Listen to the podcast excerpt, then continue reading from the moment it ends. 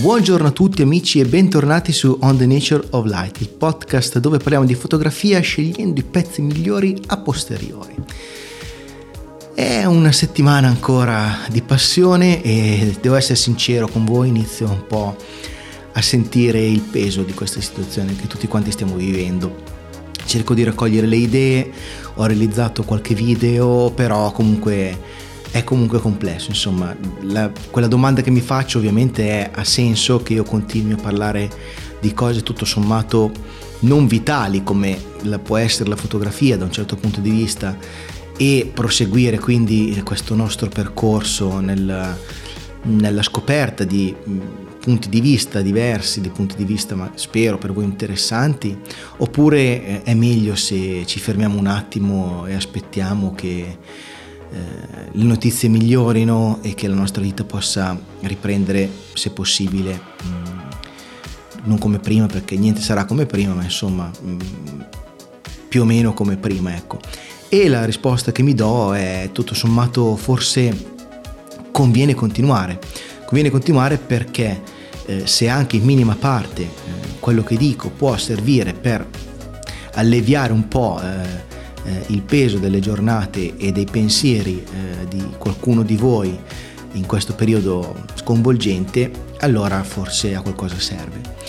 E prendo spunto appunto da questo momento particolare che stiamo vivendo tutti quanti e che ormai coinvolge l'intero globo, il mondo intero, per fare una riflessione che ho iniziato mh, su, eh, sui video, diciamo sul canale YouTube, in due diverse occasioni.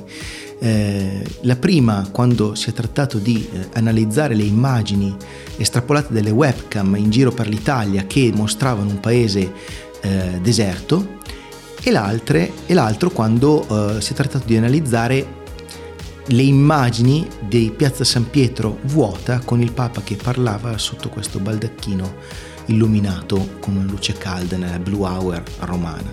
E ne parliamo ovviamente come al solito dopo la sigla. On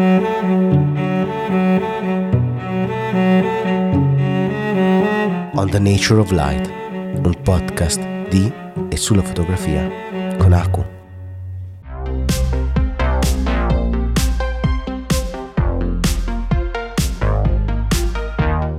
Se c'è una cosa che questo momento storico mi sta lasciando è la consapevolezza che eh, non tutto sarà più come prima. Eh, probabilmente in Italia ci saranno eh, cambiamenti dal punto di vista economico, questo è sicuro, ma credo anche dal punto di vista sociologico il, questa separazione forzata tra di noi, questo non poterci avvicinare, questo stare a casa, chi può lavorare in, eh, in smart working, quindi da casa, altri costretti a non lavorare, il, tutto questo insieme di persone che si ritrovano online, io stesso con i miei amici ci siamo trovati a fare eh, più che piacevoli aperitivi eh, a distanza, diciamo, utilizzando eh, strumenti come Zoom o Skype o cose del genere ci fa rendere conto di quanto la tecnologia sia importante oggigiorno. Perché? Perché senza quella questo periodo qui sarebbe stato infernale, sarebbe stato qualcosa di inimmaginabile. La tecnologia tutto sommato ci permette di rimanere più o meno sani di mente e io sto un po' impazzendo ma cerchiamo di tenere duro. E ehm, la tecnologia però muta anche il rapporto che l'uomo ha con gli strumenti che ha sempre utilizzato e la fotografia non fa nessuna distinzione.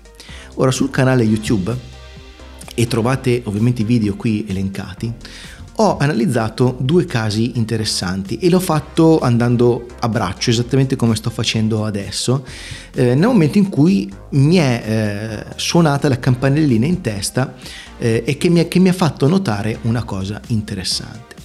Allora, i casi sono due, le ho detto prima in introduzione, sono quello delle webcam che eh, hanno ripreso l'Italia desolata, l'Italia deserta e adesso allargando il discorso ci sono video di quel tipo, video e immagini di quel tipo anche del resto del mondo, le immagini di Londra sono eh, incredibili, quelle di New York, insomma tutto il mondo ormai è ridotto purtroppo come l'Italia era qualche paio di settimane fa.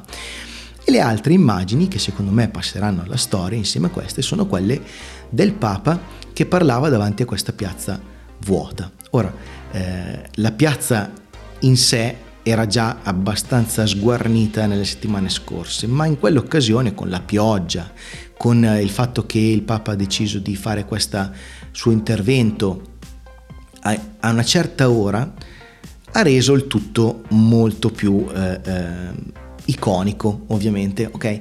E vi prego, non siamo qui a parlare del messaggio del Papa o della Chiesa o il messaggio che ci passa ascoltando le sue parole. Io eh, non ho niente contro chi crede, personalmente non sono un fedele, quindi il messaggio in sé non mi interessa, ma è innegabile che per esempio la Chiesa, che è stata per millenni l'unica organizzazione umana che è stata in grado di resistere, mutandosi per carità, ma comunque resistere più o meno immutata, con poche diversità per duemila anni, è innegabile che in questo momento sta affrontando qualcosa che in passato è successo ma di cui abbiamo poche, poche testimonianze, mentre in questo caso qui ne abbiamo tantissime. Ma che cosa accomuna queste due tipologie di immagini, quindi le webcam eh, dell'Italia vuota e le immagini del Papa da solo davanti alla piazza? Le accomuna che le immagini più importanti di, questo, di questi due eventi sono state riprese da videocamere e i fotogrammi sono stati estrapolati per ricavarne delle immagini. Che cosa significa questo per un fotografo? Significa che già da un po' di tempo la tendenza ha portato chi fa fotografia a specializzarsi sempre di più dalla parte di operator verso la parte di curator, direi io. Eh, pensateci, ci sono delle fotocamere in commercio oggigiorno che ti consentono di scattare 20 fotogrammi al secondo, 25 fotogrammi al secondo. Ormai ho perso il conto, però il concetto è che tu tieni premuto il, il pulsante di scatto per un secondo e questa ti scatta 25 foto. Queste 25 foto le devi scegliere. Le 25 foto, le 100 foto in, in sequenza, eh, eh, le devi scegliere quante volte vi è capitato? A me è capitato spesso, per esempio, quando vado a fare i servizi fotografici per eh, i cani, eh, un giorno vi parlerò anche di questa mia grande passione per i levrieri e che cosa ne, ne, ne, ne consegue, diciamo. Ma diciamo che vado a fare dei servizi di fotografici quando i cani vengono consegnati alle loro famiglie per sempre. Per non perdere il, il momento, cosa faccio? faccio tante foto, ne faccio veramente tante, cosa che non è nella mia natura di fotografo fine art. Quando io faccio foto per me, per fare una foto magari impiego un quarto d'ora, dieci minuti, mentre in questo caso, siccome voglio raccontare qualcosa che non è una questione qualcosa la cui questione non è artistica ma è una questione narrativa, allora cerco di non perdere nulla e quindi scatto tantissime foto alcune volte anche in rapida sequenza come vi dicevo.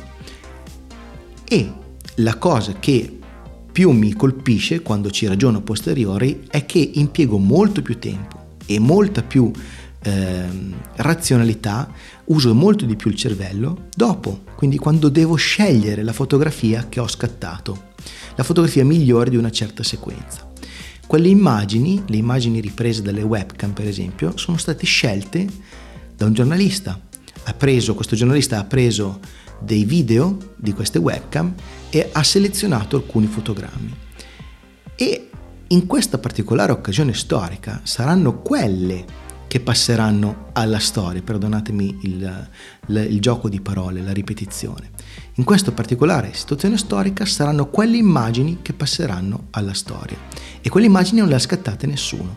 Non c'è un Robert Capa che sbarca insieme agli alleati in Normandia e invece di sparare scatta fotografie, si trova in una situazione di grande pericolo e, e ottiene quelle foto che tra l'altro sono come sono anche per via di errori a posteriori, cioè è il ruolo che ha avuto K in quel momento lì era molto attivo, era lì in mezzo.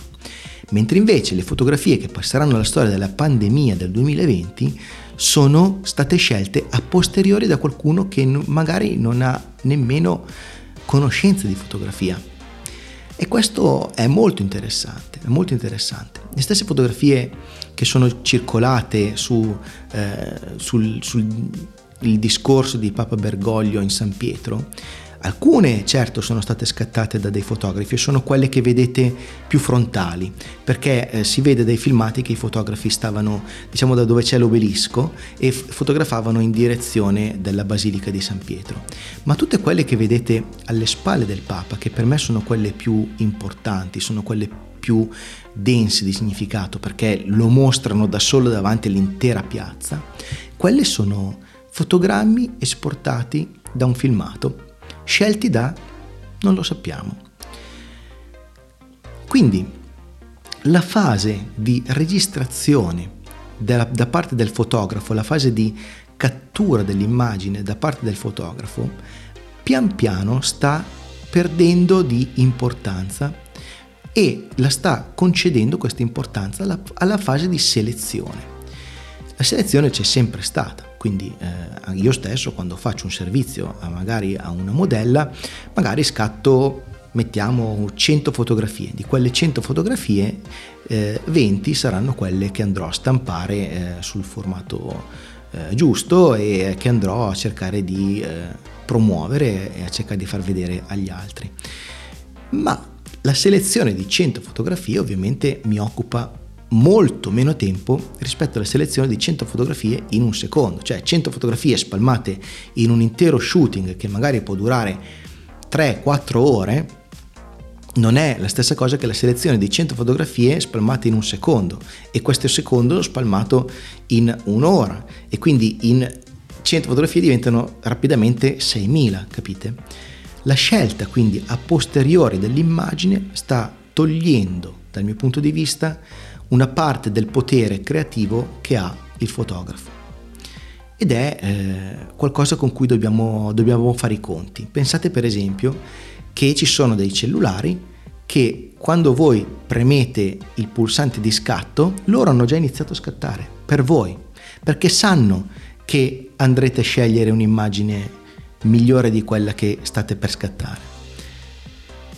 Molto interessante. E cosa succederà quando, ad esempio, lo scatto non verrà fatto nemmeno più da un essere umano? Già con le immagini del Papa ci siamo quasi perché comunque c'è un operatore che riprende qualcosa a distanza c'è un regista che dice inquadra questo, inquadra quello, quindi sono già più di una le persone coinvolte nella realizzazione di un'immagine, senza contare chi poi le ha selezionate. Ma nel discorso delle webcam, ad esempio, le webcam vanno L'inquadratura chi l'ha scelta? L'ha scelta il tecnico che le ha posizionate, l'ha scelta la legge che magari non permette di inquadrare una certa porzione della piazza ma di inquadrarne un'altra, la legge sulla privacy. Chi ha scelto quella, quell'inquadratura?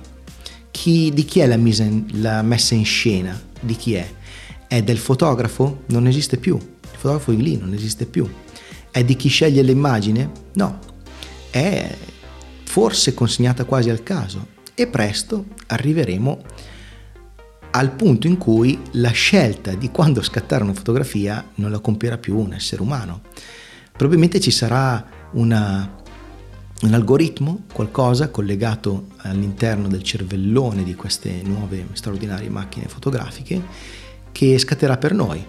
Poi ci proporrà la sera una raccolta di eh, 1400 fotografie tra cui scegliere, noi andiamo a scegliere le 10 che ci piacciono di più, le mettiamo su Instagram e i like che fioccano.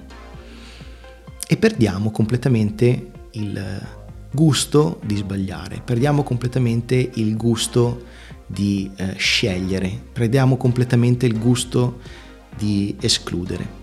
È un discorso molto interessante, un discorso secondo me epocale e dal mio punto di vista tutti i fotografi dovranno farci conti molto presto, molto presto. Eh, immaginate per esempio anche fotografi matrimonialisti che dovranno fare i conti col fatto che gli strumenti a disposizione degli invitati saranno probabilmente più intelligenti dei loro. Oppure fate i conti, fa, facciamo l'esempio dei fotografi di reportage.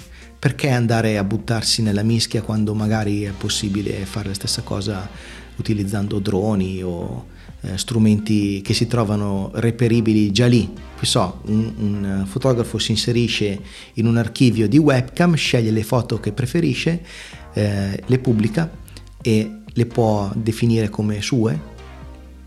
Non lo so. È un, è un dubbio, è un dubbio amletico che mi rimane. Forse abbiamo superato quella che è la divisione di Barthes in eh, operator, spectrum e spectator, siamo diventati eh, una civiltà di curator, qualche spectrum, pochi spectator interessati. Comunque non era mia intenzione quella ovviamente quella di eh, eh rendervi tristi per questa, per questa mia riflessione, perché come al solito quando ci sono novità, quando qualcosa sta cambiando nell'aria, all'inizio chi è un po' nostalgico magari come me, storce un po' il naso e dice cos'è questa diavoleria moderna? E invece poi si scopre che se la sai usare la diavoleria moderna ti può dare grandi soddisfazioni e ti può permettere anche di espandere quella che è la tua possibilità espressiva. Questo a me è successo per esempio perché come sapete sono molto legato alla fotografia analogica ma eh, devo ammettere che alcune possibilità che mi dà la fotografia digitale, la fotografia analogica, non me le dà. E quindi la possibilità di esprimermi è molto superiore. Oppure un'altra cosa possibile è che il fatto di diventare più curator che operator permetterà a un numero maggiore di persone di eh, esprimersi e questo per me è un grande vantaggio perché più persone hanno la possibilità di raccontare qualcosa con la fotografia e meglio è per tutti. Quindi immaginate la possibilità di creare racconti fotografici a posteriori utilizzando fotografie eh, di pubblico dominio. Filmati di pubblico dominio, persone che scelgono all'interno di quei filmati i fotogrammi che preferiscono e ne creano un racconto. Perché no? Perché no? È un po', eh, lo dicevo anche nel video eh, su YouTube, quello sulle, sulle webcam, è un po' il discorso di togliere la, pos- la, la, parte del, la parte cerebrale dell'operator e lasciare solo la parte meccanica. Molto molto interessante.